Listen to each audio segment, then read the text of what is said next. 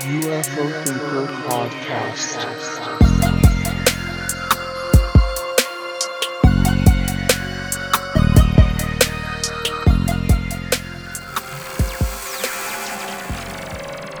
Hello and welcome to the UFO Thinker podcast.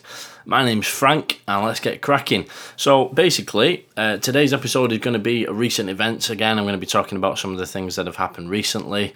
Uh, but before I get into that, I'm just going to do a little bit of uh, explaining about a couple of things. If you don't want to hear the little preamble, you can just skip to the first recent events timestamp in the episode description. And as always, I try and do this wherever possible. There is timestamps in that description, so if you want to hear about one specific thing, uh, that I'm talking about recent events wise, you can just skip to that bit. And also, if you ever do want to listen back to it to check something that I said, it's easy to find the actual bit. So, with that said, uh, the bit that I wanted to explain was there was no episode last week, as the eagle eyed observers amongst you may have noticed. Uh, basically, I got really ill. If you follow me on Twitter, you probably would have seen. Eventually, I thought it was COVID because I had very COVID like symptoms at the beginning and and then actually it turns out that it wasn't covid. It was some kind of like i don't actually know what it was because i was so ill i couldn't actually go to the doctors. Um, but yeah if you've been listening to the show for a while you'll know that i've had a bit of an unfortunate run of health issues over this last year. And safe to say uh, that that bad run of luck continued unfortunately and i ended up um, I was in bed for the whole weekend, uh, just like throwing up, couldn't eat food or drink any water or anything. Really quite horrendous. And I had like the worst sore throat that you could possibly imagine. I've actually still got a sore throat, it's just not going away. Um, and anyway, yeah, so the, the point is, I didn't really want to I, I, I, couldn't research anything. I was in no fit state, and I didn't want to just throw an episode together for the sake of putting something out. So I just decided in the end to just not have an episode that week. So it's the first time that's actually ever happened in the history of the show, um, just over a year now. And uh, I'll make it up to you guys this week with an extra bonus episode. Uh, so anyway, with all of that said, let's get into the actual recent events then, uh, and we're starting with a uh, various outlets actually reported this, but I, a lot of what I'm going to be talking about is contained in an article on the Debrief, which is an excellent source of information about anything science, futurism, and UFO, UAP related. Um, so if, if anyone's not already aware of that website, definitely check it out. It is thedebrief.org. Uh, bear in mind it's thedebrief.org because I don't think debrief.org is, is anything related. But um, yeah, thedebrief.org, excellent website. And this particular article is all about basically uh, a new unidentified aerial phenomena reporting procedures which are outlined in the amendment to the financial year 2023 NDAA. And the article says Lawmakers in Washington have once again introduced an unidentified aerial phenomena amendment for the forthcoming financial year 2023 National Defense Authorization Act, NDAA, an annual piece of legislation that provides the budget for the Department of Defense. Representative Mike Gallagher on the House Armed Services Committee has introduced an amendment that builds on the historic gains passed in the financial year 2021 NDAA when the UAP task force was established and which mandated the reporting of UAP events. So, the NDAA, what exactly is that? I thought I'd just dig into it a little bit just for anybody who is perhaps not so familiar with what it actually is and, and what it means and all the rest of it. It's always good to have that bit of clarity, even if you do know most of this anyway, just to kind of reiterate. So, regular listeners will remember me talking about this last year. The uh, NDAA is the name for each of a series of United States federal laws specifying the annual budget and expenditures of the US Department of Defense. Uh, representatives can submit amendments for inclusion in this bill, which are then reviewed and may or may not get kind of changed and re- rewritten slightly before eventually being signed into law. It's a bit like in here in the UK, we have the Ministry of Defence, the MOD, and Ben Wallace, uh, you know, along with a, a few other people as well, basically have to kind of submit um, you know, a request to government of look, this is what we want to spend money on as the Ministry of Defence. This is where we want an increase in money if possible. This is what we're going to try and cut to save money. Blah blah blah. And then they sort of negotiate that with the government in terms of actually getting access to public money to spend on the things that they want to spend the money on. For example, this year we've had quite a significant increase in that, um, which has been authorised by the government as a result of the various things that are going on in the world and it's just like that in the the states as well with the NDAA. It's a very similar thing. And last year's NDAA actually had some very significant UAP related things in it. And the previous year, 2021, did as well, which was the one that included things like the UAP task force being established and whatnot, and mandated the reporting of the UAP events, last year, the 2022 NDAA um, had the Gillibrand Amendment, which included lots of significant requirements for the UAP topic, including the requirement to have a collection and analysis of data into a central repository. Establish a science plan, evaluate any links between UAPs and foreign governments or non state actors, and very importantly, to report these findings trans in a transparent way to Congress so that the public can actually have access to the information and so on.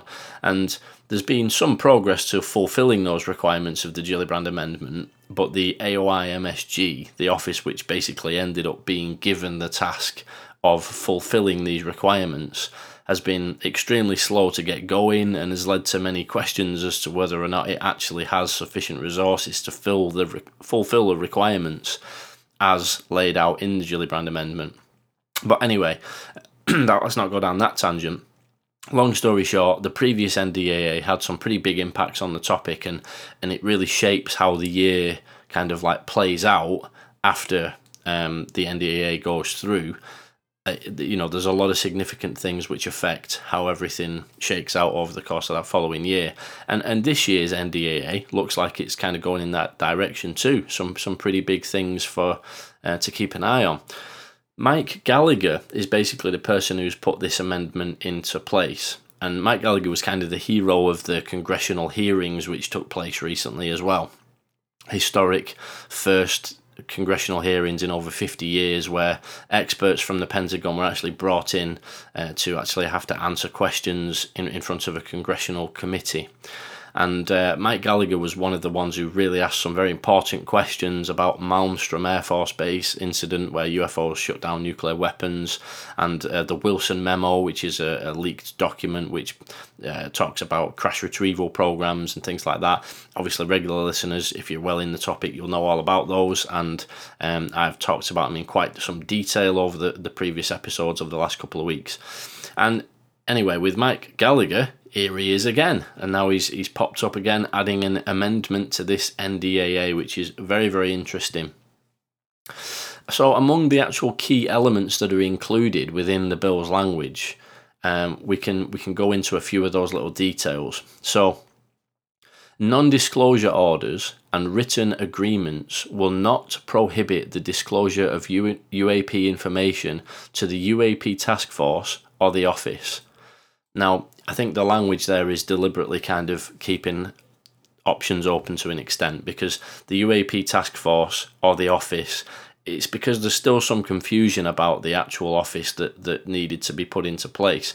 The UAP task force was basically a temporary measure until a better office was established, but there is some wrangling going on as to actually getting this office off the ground, whether it's even going to be called the AOIMSG. And as, as I mentioned earlier, it's still all a bit up in the air, really.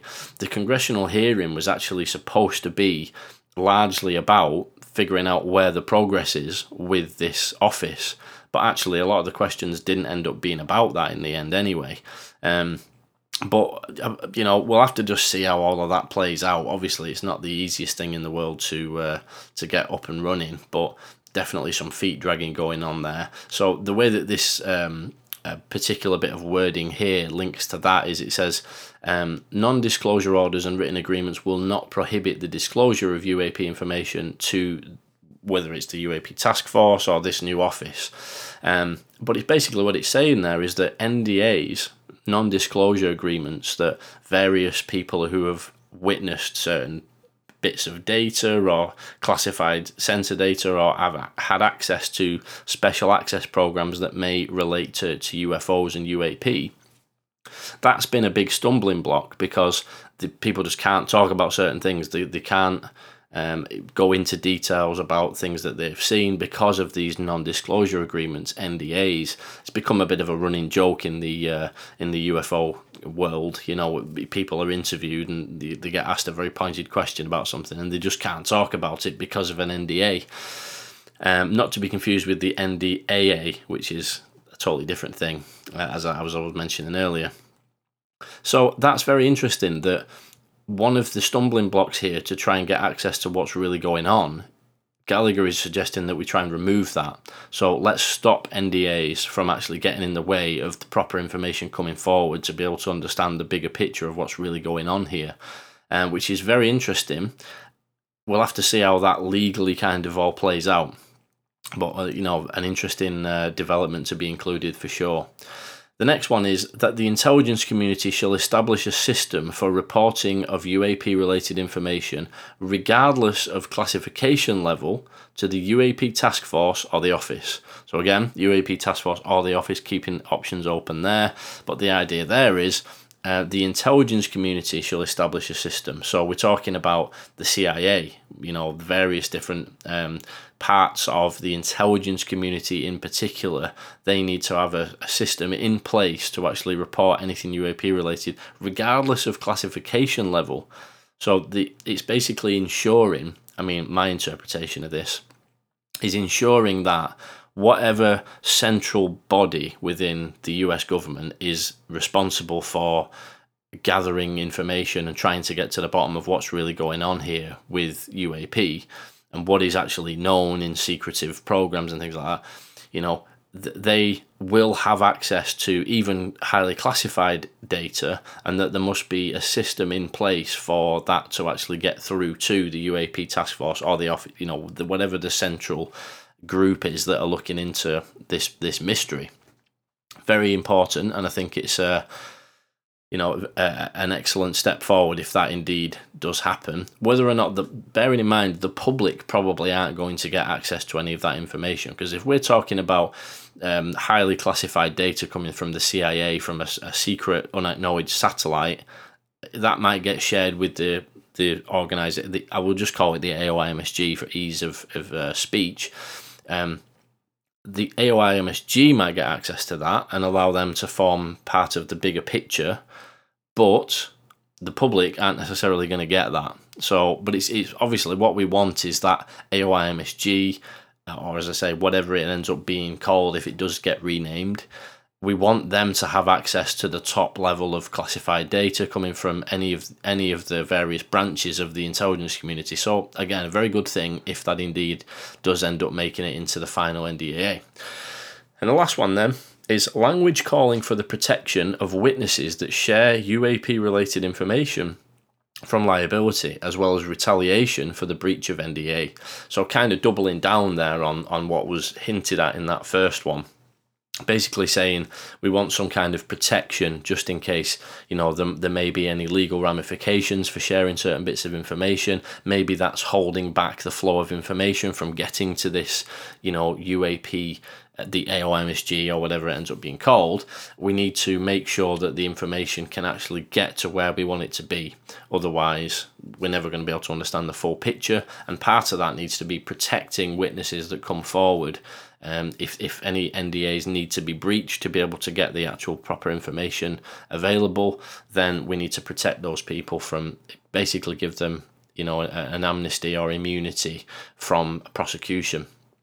And uh, if you listen to the show a lot, you might remember we did a, an episode a little while back uh, with uh, my friend DJ from uh, Colin O'Bean's uh, podcast, and also Lampy, who is a lawyer who actually was able to go into some detail about how, how the legal side of it actually works with amnesty and immunity and everything. So if you did miss that one, definitely recommend to go back and check that one out. It's, it's quite important information in there about how immunity and amnesty actually works from a legal perspective perspective. I learned a lot doing that episode anyway. So, moving on from that, then. So, the debrief actually goes into a bit of detail about um, uh, what they call a hypothetical situation that may arise from this and the the way that that could all play out. So let's let's dig into that because I thought it was quite an interesting little uh, se- section on the end of the article. So an analyst working with an intelligence agency like the NRO, NGA, CIA, NSA, etc., has data relating to UAP that is within a sensitive compartmentalized information program, SCI program, or a special access program, SAP, SAP, that the UAP task force or the office members are not read into and therefore do not have access to. And just quickly before I move on from that to the next bit, I think this is really, really important because what we have to remember is I think sometimes it's it's easy to simplify and just think, ah well, the government know everything about this and, you know, they're not telling the public.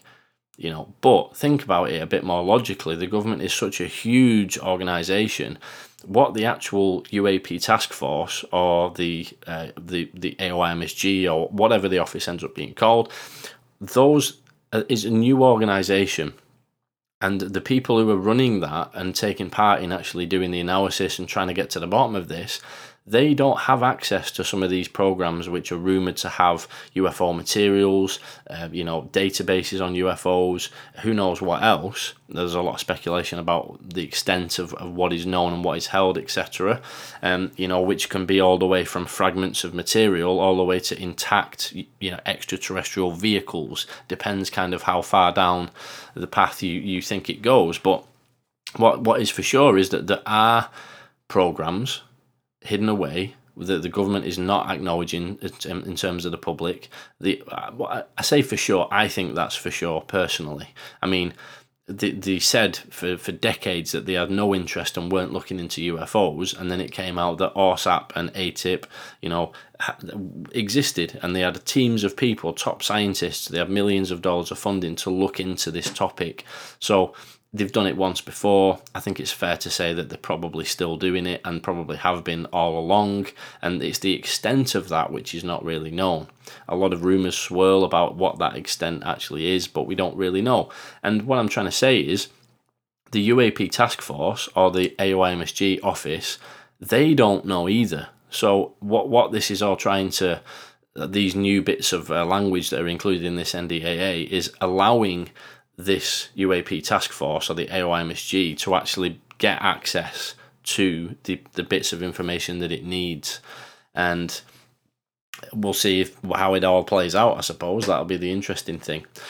So, as I say there, what, what the. Um, uh, what the example given by the debrief is saying is that an, an analyst working for a, an intelligence agency has data that relates to UAP, but it's within a, a, a, sensitive compartmentalized information program or a special access program. And the UAP task force or the office are not read into that, those programs and that do not have access to that information. But with the passing of the legislation discussed in this particular NDAA amendment, that agency analyst will actually be able to give that information to the UAP task force or the office without fear of violating their NDA, non disclosure agreement, or reprisal from their chain of command or their employer. And the the intent there is, you know, clearly put forth in this latest piece of drafted law contained within the Gallagher Amendment which is Congress wants data shared with those tasked with investigating UAP. And there will be, you know, the idea is to break down that barrier so there's no more hiding behind security classifications or NDAs. And I think it's a, it's a fantastic idea. It follows up very nicely on what Gallagher was actually saying at, at the hearing, which is about making sure this office, which has been mandated by Congress, you know, isn't impotent. You don't want to have an office that can't access the proper stuff, do you? You know, and it it may well be that you know they've not been able to access the true extent of what's really going on. Um, there's a lot of other questions to be asked about the way that the handling of this office has taken place so far, and the way that things were presented in the uh, in the hearing and whatnot. But one thing's for sure, we do want to make sure that that that office, that group, is fully equipped to be able to get to the bottom of this mystery on behalf of Congress. And obviously, Congress is on behalf of the, the public who, are genuinely interested in this. So I think I consider that to be a very important step forward. Now, the thing to bear in mind is the way that this all works with the amendments to the NDAA is the amendments. Uh, you can submit an amendment if you're in a position to do so, if you're a congressperson, a senator, and then what happens is that has to then get support and in this case it actually has already got support bipartisan support by the backing of Gallego, who is actually a, a, a, Democrat, and Mike Gallagher is a Republican. So, uh, first of all, it's got off to a strong start there with uh, having that bipartisan support. And then what actually happens is the NDAA as a whole has to go through um, the House of Congress, and then it has to go through the House of uh, the Senate, and then it also eventually then ends up on the president's desk to be actually signed, to be reviewed first of all and signed into law. And last year, the NDAA actually ended up going into the Senate, and then it was rejected and was sent back into Congress for some alterations, and then it went back into the Senate. So it's it's a bit of a lengthy process that it's still got to go through, you know, based on my understanding of the situation before it ends up actually being signed into law. But it's a strong start, and with the fact that it's got that bipartisan support, I'd say it's sort of fairly likely that that, that is going to end up in the final in the final actual uh, NDAA, which gets signed into law. So we shall see how it all transpires, but very very interesting uh, to see how that actually affects the the topic as we go along into next year. So moving on from that, not going to spend too long on this one, but I did just want to mention it because I want people to be aware of this. I find it absolutely fascinating. The James Webb Space Telescope. So I have mentioned about this uh, towards the end of last year when it was launched. I forget exactly the date that it was launched, but I think it was around Christmas time. And basically, what it is is that the most powerful space telescope that's ever existed in the history of the human race. And it is basically the world's premier space science observatory. James Webb Telescope was launched. It went on a very um, long mission to be able to get to a point a million miles away from the Earth. Because the further away it is from the Earth, the less it, it has interference from the Earth and from various other things around. So it can capture, can peer out into the abyss of the universe and capture detail the likes of which we've never seen before. It's also got a very, very complicated and in-depth shielding mechanism to actually protect it from the heat of the sun and the light of the sun so that the equipment can operate at a very very low temperature which is optimum for being able to look out further and, and see things that we have never seen before and, and learn more about our universe and um, the nasa website says that the Webb will solve mysteries in our solar system, look beyond to distant worlds around other stars, and probe the mysterious structures and origins of our universe and our place in it. And basically, today's the day that we actually finally get to see some information coming back from this particular telescope. And yesterday actually at the time of recording this today is the tuesday and um, yesterday last night there was an image un- unveiled by um, joe biden of a particular cluster of galaxies which is smacs 0723 and this image is known as webb's first deep field and it was unveiled during a white house event on on monday july the 11th and um, this particular image it covers a patch of sky and this this kind of blows my mind really. Imagine holding your arm out fully extended and putting a grain of sand on your finger holding it out and looking up at the sky. The size of that grain of sand is the amount of sky that's covered in this image. And when you look at it you can see that it's absolutely teeming with galaxies. I mean, we think of the solar system that we're in, the distance from the Earth to the Sun, and, and, and that kind of thing. It's just an unimaginable large distance, you know, and that's just our solar system. Then you expand that out to our galaxy. Like, we can't really even imagine being able to travel outside of our galaxy. And yet, a tiny grain of sand held at arm's length if you're able to look into the size of the sky covered by that grain of sand, you would see there must be hundreds of other galaxies. Uh, according to this image, it's just teeming with other galaxies. And when you consider extrapolating that out to all of the other aspects of the sky, the, all of the other grain of sand size uh, spaces within the sky, it's just mind boggling how enormous the universe actually is. And it's really, really quite remarkable. I mean, I've seen, I have seen pictures like this before. In fact, there's there's bigger pictures uh, than that that I've that I've seen, but the, the particular fascination is just it makes you consider the the, the sheer scale of what we're talking about with the universe.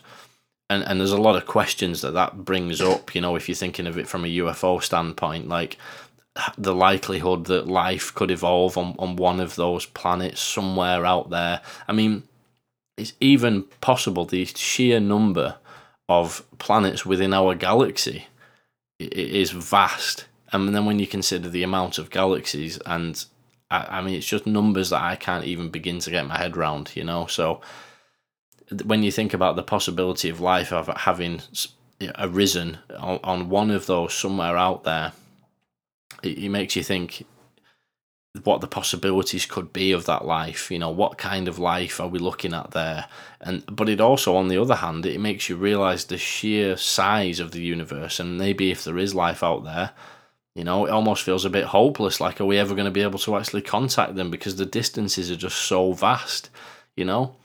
But then I suppose that goes into a, a whole, you could do a whole episode on just that. So I'm not going to dwell on it for, for too long. But anyway, this particular image is just the first and you can go online and check that image out. Um, by the time you listen to this, by the time the episode goes out, all the other images will also be available as well because they've got a bunch of other targets that they've been aiming the telescope at so far, and which are not actually unveiled at this moment. They're doing a press conference today. But as I said, by the time this episode goes out and you actually hear it, you'll be able to see those as well. And um, they've been described by the, the few scientists that have had early access to the images as, as really quite mind blowing and humbling. And I can't wait to see them. Very, very interesting. And it will be interesting to see as well. This is just the first bits of data that are coming back from the James Webb Telescope. So it definitely uh, is an area to keep an eye on if you're interested in, uh, you know, humans' attempts to understand the universe that we live in with some of this uh, incredible equipment. But anyway, as I say, moving on from that, I probably will mention that in a, in a, an episode next week or whenever it might be. Um, to talk about the actual other images that get released because, as I say, at the time of recording, we've only had that one image, which I thought was particularly uh, amazing anyway. But we'll see what the other ones uh, look like. I can't wait to see them. It's going to be later on today, so I'm, I'm all excited about that. That should be good to see. Anyway, moving on from that, we've got a a really interesting article by uh, Marek von Rennenkampf, who is somebody who's been quite active on UFO Twitter recently. Um, a, a real sort of very detailed and, and analyst on anything to do with UFO videos, particularly the gimbal and some of the the Tic Tac and the Navy videos. I think is is kind of the main area that he's been digging into, and he's been really going into detail, contacting uh, the the experts who, who actually make these FLIR systems and debating Mick West about um, various other skeptics and debunkers about you know their claims as to what's shown in these videos and uh, Marek has actually had very significant progress in um, trying to demonstrate that the gimbal does show extremely anomalous movements. The gimbal video, one of the uh, Navy videos, and um, very very interesting. I'll be, I'll be honest, a lot of it's over my head in terms of the science and the, the, the angles and all the rest of it, but I find it really interesting to to watch and try and make sense of, of what they're talking about with all these calculations. And and to me I find it very very convincing. The gimbal analysis videos and, and, and work that Marek has done on, on the gimbal analysis definitely opened my eyes up to what exactly is particularly interesting about the movement of that object and what makes it anomalous. So anyway this particular article is in the hill and it is called uh, stunned by UFOs, exasperated fighter pilots get little help from the Pentagon. And it is uh, described as kind of like an opinion piece, and uh, it's in it's thehill.com, which is a, a very uh, well established news site, and it has to do with a lot of things to do with military updates and things to do with US policy and politics in general. So, very, very interesting article, and i have picked out a few little bits that I wanted to talk about. Really interesting read overall, mostly about basically how these Navy pilots became completely exasperated trying to raise flight safety concerns about these objects that they were witnessing off the east coast of the USA. The article says, quote, In April 2014, four naval aviators narrowly escaped disaster. Just as they entered highly controlled airspace for a training exercise, their two FA 18F fighter jets nearly collided with an unidentified flying object. To the frustration of dozens of their fellow aviators, such a near catastrophe was inevitable. For months before and after the incident, air crews flying in exclusive use training areas off the US East Coast frequently observed unknown objects exhibiting highly anomalous flight characteristics. Despite, despite the collision hazard posed by the UFOs, aviators lacked a formal mechanism to report the mysterious objects. Unquote. So we're talking about something we've heard quite a lot of these things actually being pretty commonplace you know, it's not that we're hearing about once in a you know once in every like couple of years you hear something that people can't explain. That that would be in itself quite interesting, but that's actually not what we're hearing from various people who have who've actually you know been involved in this and been in those areas. Lou Elizondo has said that these things are happening almost on a daily basis. Um, various other pilots who've actually been up there in those jets have claimed to have witnessed these things on an ongoing basis for years. And it's very interesting that to me that we're not talking about something once in a blue moon. We're talking about something that happens all the time. And so much so to the point where these pilots are actually getting very concerned about, you know, an accident happening with one of these things. There's the stuff hanging around in the sky in a, a military training area. I mean, that has got to be concerning to anybody. If one pilot was an outlier and said, "Yeah, you know what? I don't really want to fly around in, up there in, in the military training area because there's there's weird objects hanging about." You might think, "Okay, we better have a look at that," but you know, I don't know about this guy. He sounds a bit dodgy. We're not talking about one guy. We're talking about quite a number of people. You know, top class pilots who are reporting objects to the point where it's actually a safety concern. You know, very very concerning stuff, really, if you think about it. The article goes on to say, quote, with aviation safety alerts as their only recourse, frustrated aviators and their commanders noted that the UFOs pose a severe threat to naval aviation and a critical risk to flight safety. Just before, just days before the April 2014 incident, the squadron's exasperated commander wrote that it is only a matter of time before this results in a mid air collision. A few weeks earlier, the skipper of another East Coast squadron warned, I feel it may only be a matter of time before one of our FA 18 aircraft has a mid air collision. Unquote. So, people very concerned there. And again, multiple reports of the same kinds of things. What are these objects? Look, even if there are people out there that will say that it's drones, there are people out there that will say that it's, you know, misidentifications of friendly aircraft and that kind of thing.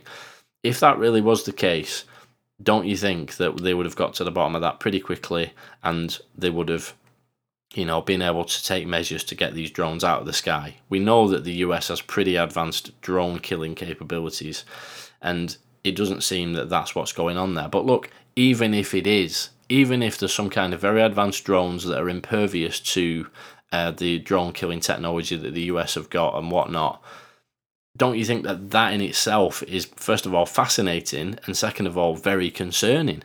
We're talking about military training ranges being infiltrated by objects that they have no idea how to stop them and they don't have a clue what they are, and in a lot of cases, actually behaving in ways that defy explanation. Really bizarre stuff. So, former Navy fighter pilot Ryan Graves actually served with these aviators that were involved in this 2014 near collision. Now, Ryan Graves is not only a pilot, but a truly exceptional pilot. He was the only member of his officer candidate school class that was selected to fly fighter jets, and, and Ryan Graves went through the ranks very rapidly.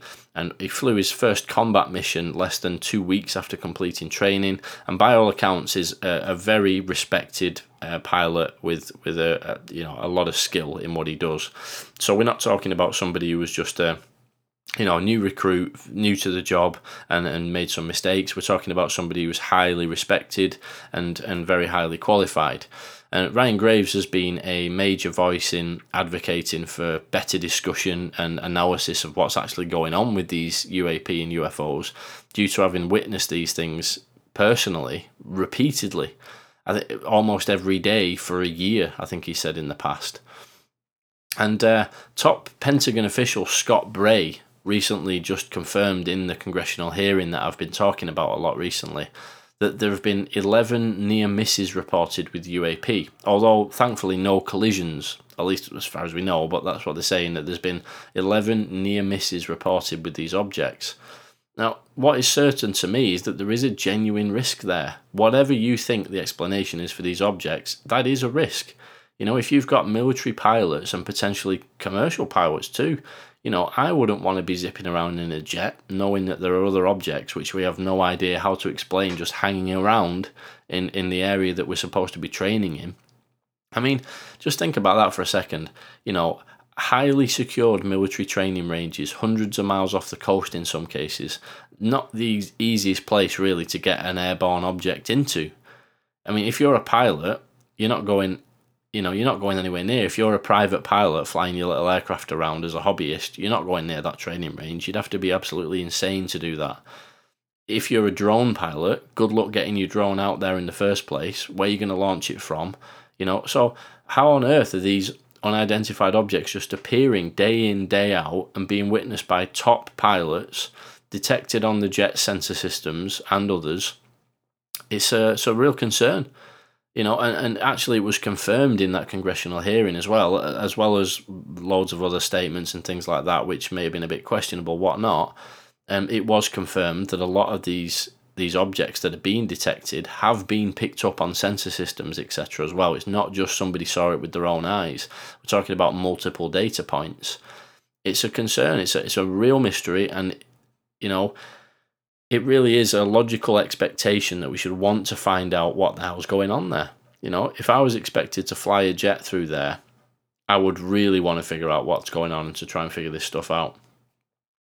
But anyway, the article goes on to give some some specific witness accounts, which I thought were really interesting. So we'll go into that. But frustratingly and, and sometimes a bit hilariously redacted. So the, re- the redactions do make for some interesting reading here. But let's go through them. So in one UFO incident, an aviator reported that he had never seen anything like this before.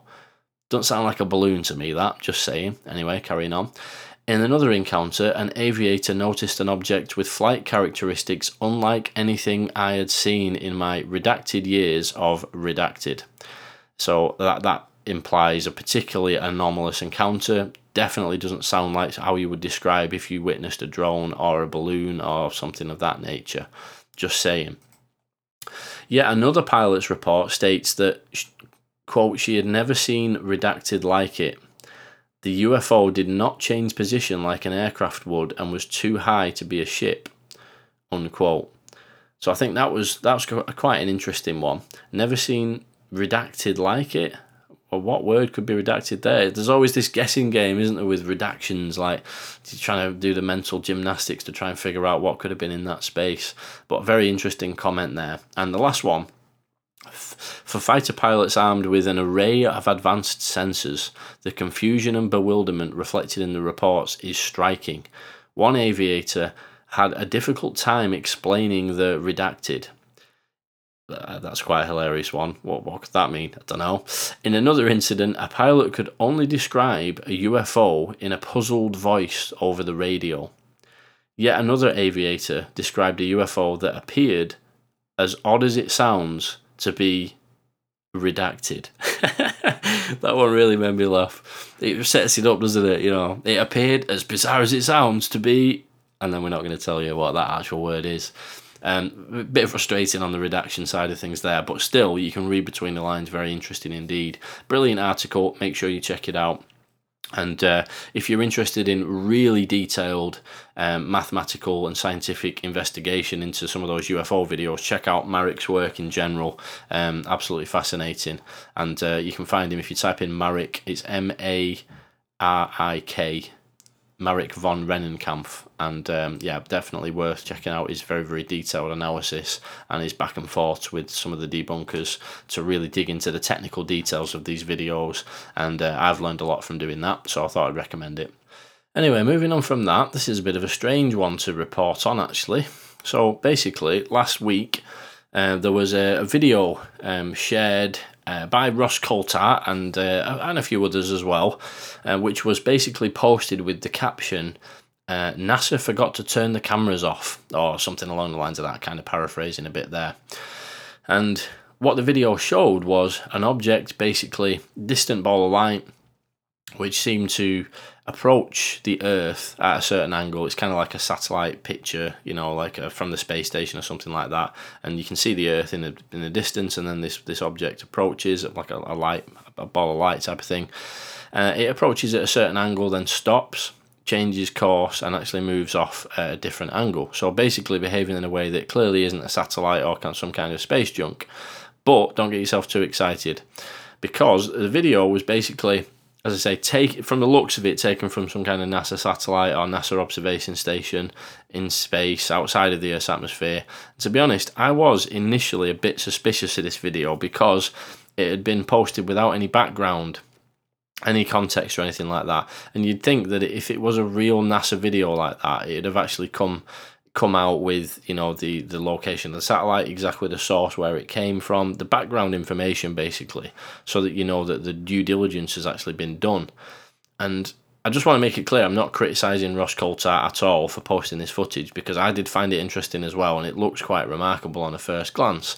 Um, and there's nothing wrong with posting footage especially if you do you know do do a bit of homework and and, and basically try and, and, and, you know verify it a little bit. But with something as intriguing as that i do understand why people were keen to talk about it in this kind of thing. And especially because it, it basically it turned out to be a fake video. And uh, uh, and ross and a couple of the other people who had posted it basically uh, did a follow-up tweet saying look apologies that one turns out to be a fake video after doing some digging. And um, you know all's well that ends well. But what it actually was was a, a legit piece of NASA footage that had been then doctored to include this object. So it looks super believable when you see the footage because it is actually a NASA piece of film, and you're thinking to yourself, "Wow, this is this could be the actual one," you know, some kind of. But what it made me think about is kind of the standards that we should, in my opinion at least, expect from people posting videos. You know, we were expected to take a, a video on board as being an extraordinary piece of footage, but we can't. Again, in my opinion, I just don't think we can take anything on board really without the background information. Very, you know, very importantly, in my if we're gonna if we're gonna criticize people like Bray and Moultrie at the hearing for which I've done, you know, for not including the bigger picture as part of an investigation, like the Jeremy Corbell Green Triangle video uh, you know, we criticize or I criticised, and a few other people have had on the show, have criticised the fact that they didn't seem to have looked at the bigger picture with that particular case. They just tried to debunk it based on uh, another separate case where it looks kind of similar through the same equipment. And if we're going to criticise them for doing that, we sort of have to apply those same standards to ourselves, you know, and we can we can accept that footage is legit only if that proper due diligence has actually been done to verify the source of that video, the chain of custody, where's it come from, have the checks been done to make sure that it's not AI, um, you know, uh, like a sorry CGI, and make sure that it's not fake. And as we know from a lot of other cases, like for example the Tic Tac Nimitz incident, you know, the video uh, on its own is actually not that remarkable as a piece of evidence. You know, it's it's unclear what the object is. It is blurry you can't really tell a great deal from that video alone. But what is extremely compelling about that video is when you add in all the rest of that bigger picture. um, you know, the multiple witnesses, the various pieces of sensor equipment which have picked this thing up. When you look at it in that bigger context, that video becomes extremely interesting. And what that does for me, it, it really shows once again, which I've kind of banged on about this in the past, but still, this just goes even further to reaffirm that.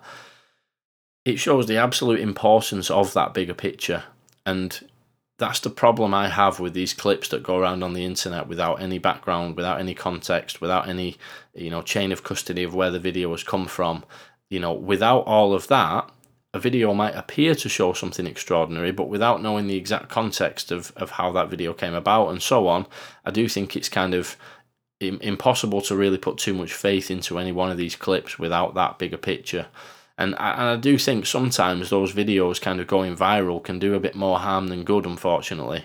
And as we know, there's plenty of channels out there, you know, Twitter accounts and, and YouTube channels and so on, that, that post, you know, unverified, unvetted footage without any kind of context and bigger picture. And I would suggest that probably 90 odd percent of those are completely fake, you know, CGI. And all it's doing really is just serving up a, you know, a nice easy target for the, the debunkers and things like that. It doesn't really help anybody, I don't think. Imagine you're just an interested member of the public, okay?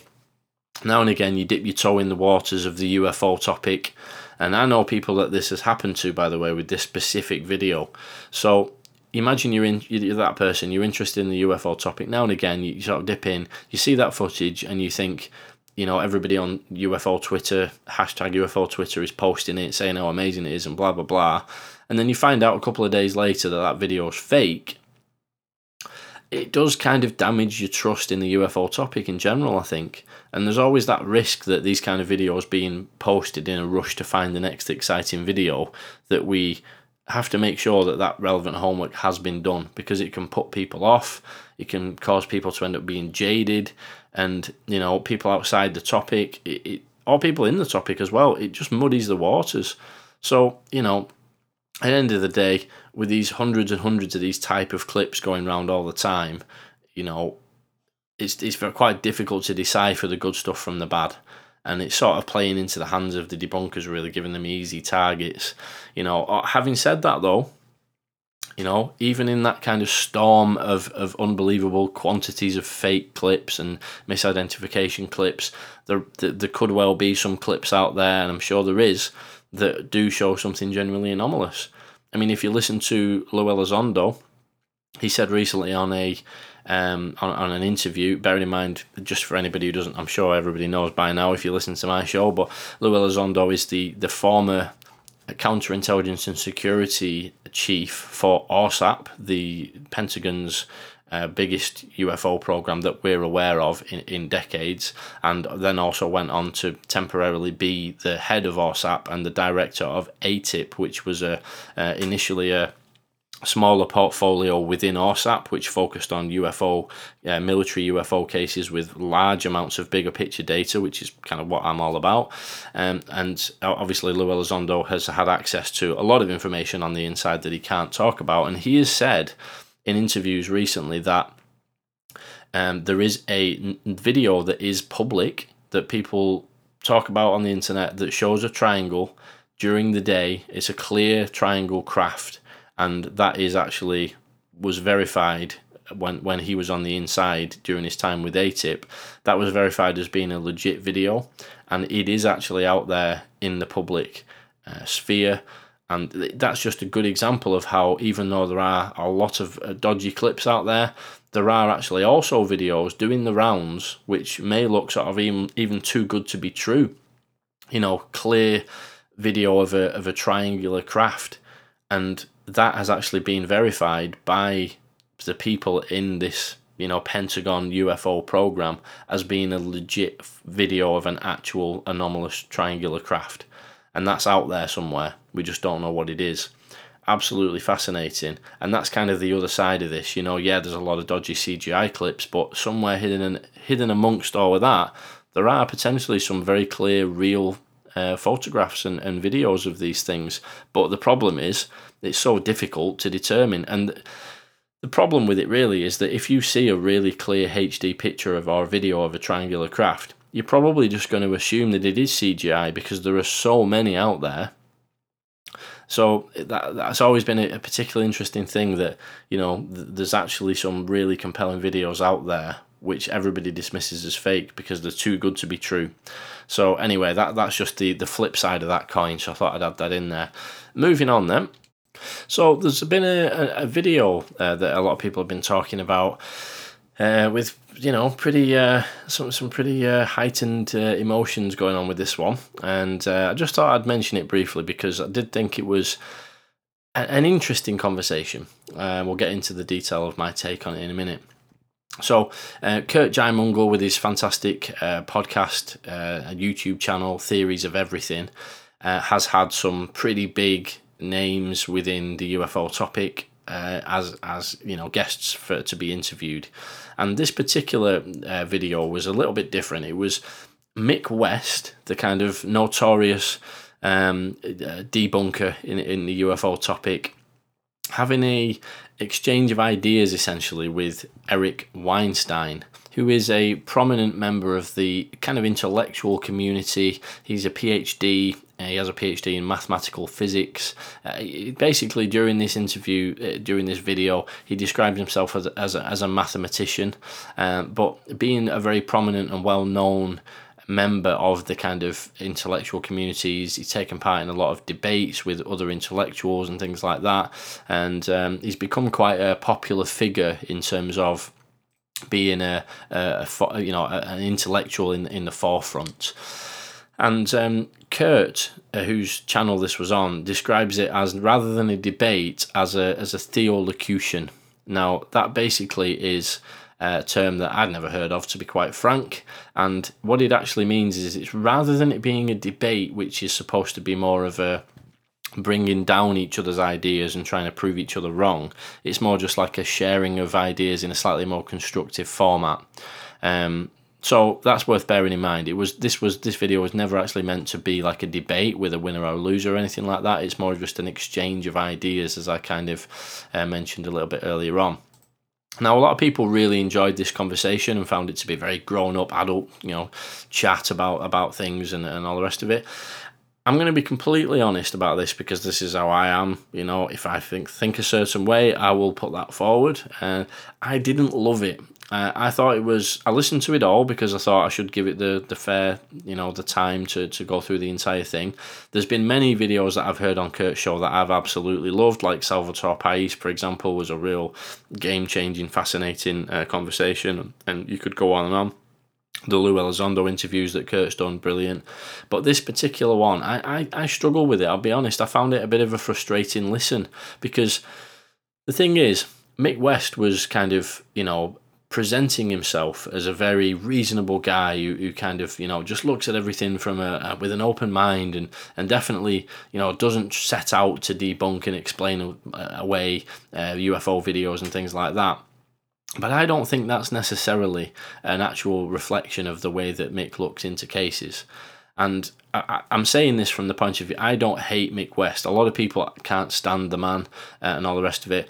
I actually don't have that much of a problem with him. I think, as I've said before, you can't have an echo chamber. The UFO topic has to involve input from people who are more skeptical, and even it's a scale, isn't it? So, like on the one hand, you've got your skeptical people who look into things with a skeptical attitude, which I think is healthy, and then you get to the far end of that, and you end up in debunking territory, which to me is setting out with a preconceived conclusion in mind, and then you just figure out how you're going to reach that conclusion. And to me, that is kind of what happens with a lot of Mick West's videos, uh, his commentary in general, is he, he's already decided that this is a ridiculous notion and he's just trying to navigate the best way to f- arrive at that conclusion. Now, like I say, I don't have a personal problem with Mick West. I'm more than happy to criticise his conclusions and his methods, but I don't have a personal issue with him. In fact, I've actually had some fairly pleasant interactions with Mick on Twitter. And I think one thing that you have to respect about Mick West is that he doesn't actually start insulting people. I, I don't really. There's been a few that have been on the edge, but in generally, I don't think he's ever called anybody a name. Like he's never referred to somebody as being an idiot or something like that. And uh, that is definitely something that you can't say for a lot of debunking type of people on Twitter. And I think in that regard, Mick actually does set quite a good example. But as I say, I think the reason I struggled with this particular conversation is because you've got Mick West coming from the angle that I've just mentioned, but obviously he's trying to put himself across as a lot more reasonable than I think he actually really is. And that unfortunately there wasn't really a lot that Eric Weinstein could come back with because some of the specifics of the cases mentioned I don't think Eric was actually that knowledgeable about, which is fine. I mean, he's he, he's a self-proclaimed newcomer to the topic, but it just seemed a bit of an odd choice of of a person to have going up against Mick West in talking about these things. And again, it doesn't have to be a, a winner or a loser debate type of situation. But for example, Mick West talked about Malmstrom and Robert Salas, and he, he referred to that case as falling apart under scrutiny. And Eric just wasn't really knowledgeable about that topic enough to actually have any kind of a retort. So to, for me, it would have made a lot more sense to have somebody who is. Um, I'm not. By the way, I'm not talking about somebody like me because I'm a relative newcomer to this topic. I've been in this for a few years. I kind of pride myself that I've done a fair bit of research in that time. But you know, if you've got somebody like who's been in the topic for like 10 years, very knowledgeable about all these different cases, and has looked into them as much in as much detail as, as what Mick has, because to be fair to Mick, he does his homework. I think that would have been a, a more logical choice. I mean, Eric Weinstein is a very intelligent dude, but he's not that well educated on this particular topic yet because he's relatively new to it. So it just seemed a bit of a mismatch, really. And Mick also referred to AAWSAP as a um, silly little program, which is just inaccurate in my opinion. And again, you know, with the people, the other people involved in this video, not really having much to come back with because they're not familiar with the ins and outs of it. That, that comment just was allowed to slide. And I, I think that is a good indication of, of what Mick West's actual approach really is there. It's as soon as you refer to something as silly, uh, bear in mind, it might have been silly. I've not got the exact quote. I did try and go back and find it, but it's a two hour video, so I couldn't find it. But it was either silly little program or stupid little program, which either one is just as bad. Um, as soon as you try and minimize something like that, ridicule something, it, it just gives away your bias straight away. And it's, in my opinion, that's just inaccurate and it's disrespectful to the individuals involved who are some of the, you know, some very top class scientists who have been entrusted with government work on, um, you know, propulsion systems of rockets and some of the top weapon systems that the military use is it is it really a silly little program, a stupid little program when you've got people like that involved? I don't think it is, and and that kind of language is just a bit bizarre. I mean, imagine if I was talking about one of Mick West's um, analysis videos on the on the um, the gimbal, say, and I was like, Mick West made this stupid little video about the gimbal. I mean, it's a very odd choice of language, isn't it? And to me, it really gives away the bias that's there. Um, but one thing that I found quite interesting about this was that Mick did actually say that the Nimitz case is his number one case that he struggles to find an explanation for when he was kind of pressed on that by Eric. And I thought that was a very interesting point, actually, because Mick West seems to claim kind of multiple times for, for this particular in this interview, and I've also heard him talk about this before as well, that most UFOs reside in the low information zone, the LIZ. Now, what was very interesting about that particular admission there from Mick about the Nimitz case as being the most intri- intriguing unsolved case that you can't explain is that the Nimitz case represents to me the most data rich case, the most data dense case out of all the UFO cases. And this idea that Mick tries to put across is that actually the only reason that a lot of these videos are actually unidentified is because we've not got enough information. And they're in the low information zone, so there's nothing we can do with it. And if you had that information, it'd be easily explainable. And he uses various examples as to cases that had low information, and then the information became available, and then he had an explanation to uh, explain it away as something prosaic, which, as I say, I think is the actual the goal from the beginning. Personally, um, when when Mick and other debunkers approach these kinds of things, however, the problem is there is that the Nimitz case is the most data dense case out of all of the UFO cases. And that actually suggests that when you really do get a case with sufficient data density to be able to actually analyze it, and, and you know the, the proper amount of data and multiple witness testimonies and so on, it, it can still be, and indeed is still in this case, an unexplainable, remarkable incident. And this is by Mick's own admission. This is the case that he's struggled to uh, to explain, out, out, you know, more so than any other case. And this is a case with more information and more data than all the others. So this low information zone method of trying to explain away UFO cases by saying it's just that we don't have a lot of data on them, that's the reason they're unidentified. It just doesn't hold water when you think of it like that, because some of the most fascinating uh, information comes from things like the Nimitz, which has got tons of information and it's still unidentified. Bearing in mind that some of the data from that case has never even been seen by the public. It's classified radar data, sensor data that has been considered as part of the investigations by the Pentagon. And even having considered the radar data, they still to this day conclude that that is an unexplainable case. So that's why I've gone on and on about the Nimitz case so much on the podcast in the past because it's such an important case for that reason. That nobody can say that's a low information case. It's very, very high on information. It's very high on witness testimony. There's even more compelling data that we can't see because it's classified. And even the people who've seen the classified data, done a thorough investigation, they can't explain what was going on in that particular case. That's why it's so important. I, used the phrase the other day when I was talking to uh, uh, a friend um, that the Nimitz case is like kryptonite to the debunkers. You know, it's such an important case for that reason because all of these low, low information uh, explanations do just kind of fall apart. And, you know, the, the thing is, is that I think there's a little bit of an effort from Bray and Moultrie to go down that same explanation as well of the low information zone, um, you know, method uh, of explaining away UFO cases. And that's evidenced by the fact that during the congressional hearing, that video that they brought up was uh, very, very low in information. It was literally just a fighter jet going along and the little blob goes past the window at an unbelievable speed, so fast that you really have to work hard to pause it to even see the thing. And uh, Bray actually says during the hearing that um, that in some cases we have even less than that. Now, it's very interesting that you would choose a, such a low information case to present at a hearing like that because it's quite clear that there are other cases that they have had access to, like the Nimitz, for example, which are very high information cases. But it seems like there's a bit of an effort there to actually present it as, oh, they're all just low information. If we had better information, we'd be able to immediately tell what it is and get to the bottom of it. But that's actually not the case. Some of these cases are high information cases, and to me, a little bit dodgy that they chose such a low information case. I don't, I don't believe this is personal interpretation. Other people would look at this differently, but I don't believe a lot of the cases that they have are low information like that.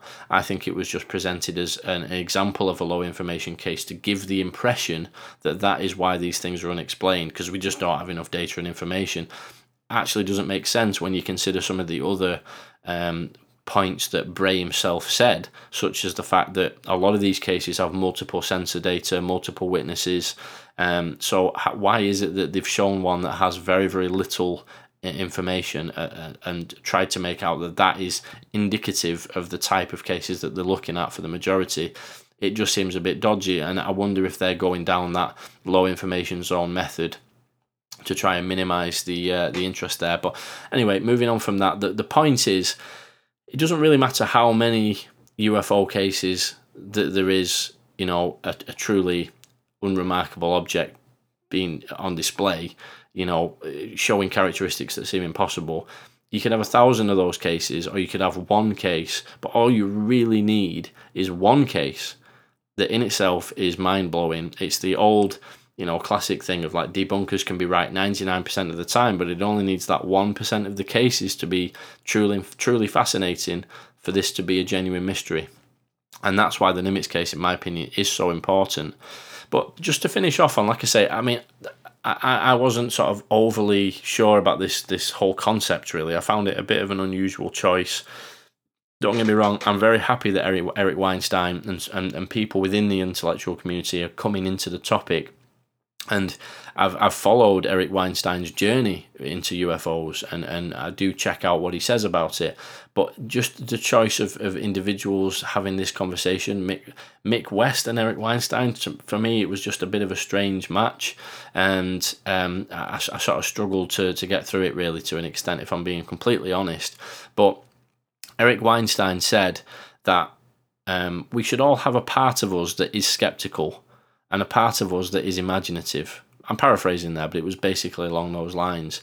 And to be honest, that, I thought that was a great point. I thought I really couldn't agree more with that. That's always been my approach. Like, I'm not scared of, of speculating and really going out there into sci fi territory of trying to imagine what could be possible out there in the universe, you know, because I don't think that that takes anything away from having a, a, a, you know a reasonable, rational scientific method of looking at this topic, you can separate the two and do both. I think sometimes people worry that if they speculate, people won't take their actual serious analysis seriously enough, you know? So people get locked into like really logical and rational like data analysis, and then they won't speculate because they feel like that's going to affect people's uh, perception of them or whatever. I don't think you need to do that. I think it's perfectly fine to have a, a part of you that is skeptical and rational, and everything you do should be grounded in that that kind of way of thinking. But also, there's nothing wrong with a bit of imagination, a bit of trying to imagine what could be possible, and then thinking, actually, yeah, now I imagine that. I wonder if we could prove that. And then you use your scientific, more skeptical and rational side to actually try and get to the bottom of whether it could actually be possible. And when you do think about, like I was saying earlier, about the James Webb Telescope and the, the sheer scale of the universe and, and it, it is really humbling to imagine what could be out there. And I think that's where the imagination comes in and, and, and the, the, the ability to be able to be open minded and, and speculate without fear. There's nothing wrong with that, uh, you know, but at the same time, you should always, in my opinion anyway, stay, stay grounded and not let your imagination kind of take over. It's a balance, isn't it, at the end of the day? Um, so I thought that was a good little point to end on right there. Now, um, that's about all we've got time for for today. So I just want to say um, uh, thank you for tuning in and checking it out. And if you're still here right the way to the end of the podcast, you clearly are a hardcore listener of the podcast. So thank you very much for joining me all the way to the end. I hope you found it interesting. If you do want to support the podcast, I have a Patreon account. That's Patreon. Um, dot com forward slash UFO thinker, and you can support the podcast for as little as a couple of bucks a month. And you get early access to episodes. All my episodes go out a few days earlier on there, and you can also get access to some exclusive episodes that only go on Patreon as well. And there's going to be a lot more of that as we go along too. And I really appreciate the support. I try to not have any adverts and anything that disrupts the flow of the, the shows that I do. So the Patreon allows me to do that. I don't have to rely on any ad revenue or anything to kind of keep the podcast going and growing. Uh, so Patreon really does help from that that point of view. So if you do, if you're in a position to do so, please go and support. If not, don't worry. The podcast is always going to be free for everybody to check out. And uh, I'm going to leave it there for now. So I will see you guys in the next episode. Till then, take it easy, stay curious. I'll catch you in the next one.